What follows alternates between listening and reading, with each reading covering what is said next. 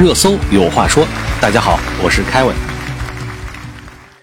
我们今天的热搜话题是上海一对双胞胎取名谐音上下左右，这是一期非常有意思的话题。听完今天的节目，你可以知道怎么给孩子取名字，也可以学习到给自己的公司产品进行命名的技巧。哦吼，话不多说，先听热搜故事。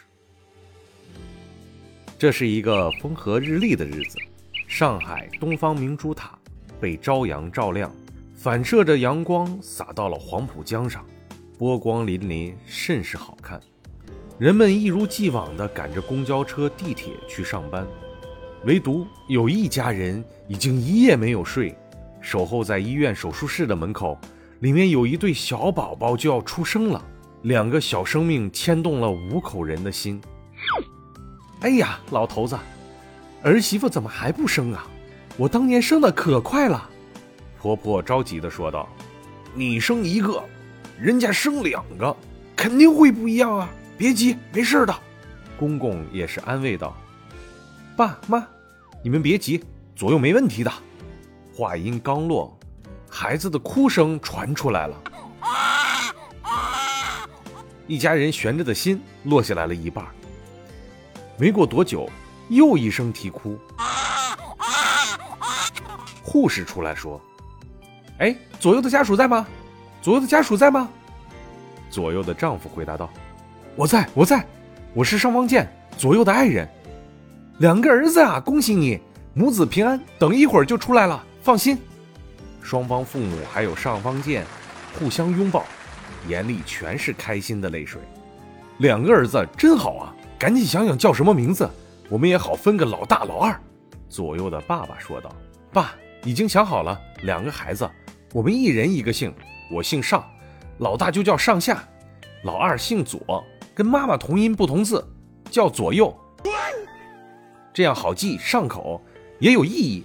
上下左右。”说完，病房外面发出了一家人的笑声，连连叫好：“好，好，好！确实是好呀，真好。”就是这样一个故事引发了热议，荣登热搜榜。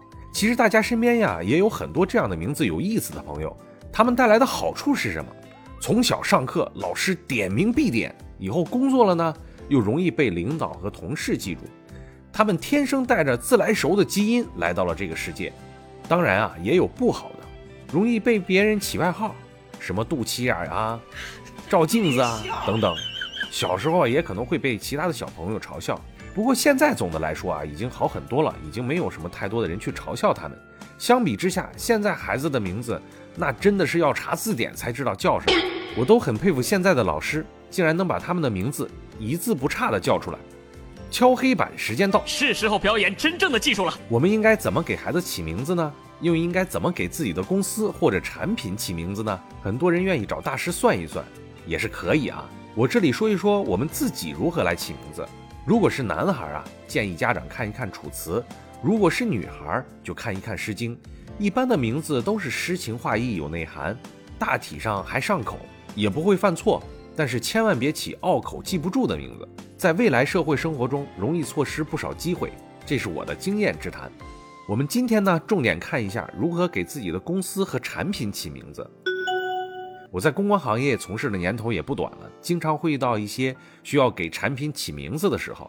我也为周大福旗下的品牌面包西点等品牌做过品牌的命名和定位。我在这里就分享一下我的经验：给产品或者企业命名五要素。第一，了解产品特性；第二，了解目标受众人群喜好；第三，提炼应用场景特点；第四，掌握命名规则；第五。决策人全程参与。首先是了解产品特性，说的是什么啊？就是说产品解决的问题是什么。比如说是食品，那就是好吃，怎么吃？电子产品就是便携还是智能？服装就是保暖还是彰显个性？其次，了解目标人群喜好。俗话说，知己知彼，百战百胜。我们需要明确知道自己的产品的受众人群画像，他们多大，男女。平时喜欢什么，看什么电影，上什么网站，说什么样的语言等等。第三一点，提炼应用场景特点。我们必须找出产品至少七个应用场景，比如说小米的充电宝，它会出现在哪里？咖啡厅、办公室、外卖小哥的兜里等等。大家可以观察一下，小米的广告和产品都是依托在场景下进行宣传的。第四，掌握命名规则，这个是一个很技术的项目了。比如名字首字最好是从 A 到 Z 排序，这样检索目录你会排在前面。名字的字数少的优于多的，简单便于记忆的优于深奥难懂的。工商局以及商标管理局的命名要求等等等等。太难了。哦，对，这里不得不提一下沈腾老师的公司，海口那可是家大影视文化有限公司。既表明了沈腾老师的幽默属性，又容易被记忆，一经登记变成了全国知名企业。第五，决策人全程参与，这个啊是一个非常重要的指标。命名这个事情很难做到大家一致满意，所以最好是决策人能够全程参与，这样他也可以知道最后甄选出的几个名字的由来，知道中间的来龙去脉，能够少走一些弯路。有的人会说啊，最后给老板选两个让他挑。结果他都不满意呢，随口说一个，哎，为什么不往某某方向思考一下呢？殊不知那个方向早就被我们推翻了。